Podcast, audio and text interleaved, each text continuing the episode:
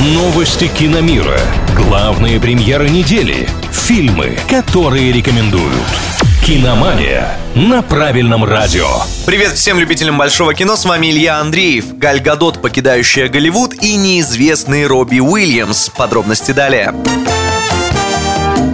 Автор киномюзикла «Величайший шоумен» режиссер Майкл Грейси снимет еще один музыкальный байопик. Главным героем новинки станет всем известный Робби Уильямс. На большом экране мы увидим рассказ о событиях, неизгладимо повлиявших на жизнь певца и о внутренних демонах, которые мучили звезду на сцене и за ее пределами. Сомневаться в правдивости фактов, что легли в основу картины, не придется. Сценарий написан после многих часов личного общения Робби Уильямса с авторами. Съемки планируют начать этим летом, дата премьеры премьеры пока не назначено.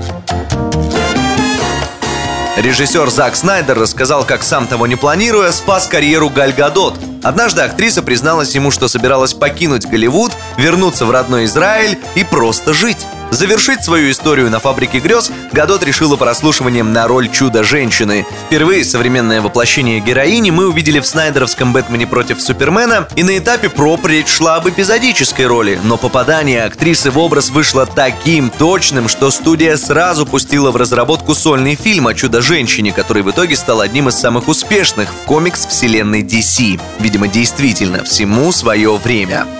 На этом на сегодня все. Каждому киноману привет. Услышимся на правильном радио. Киномания на правильном радио.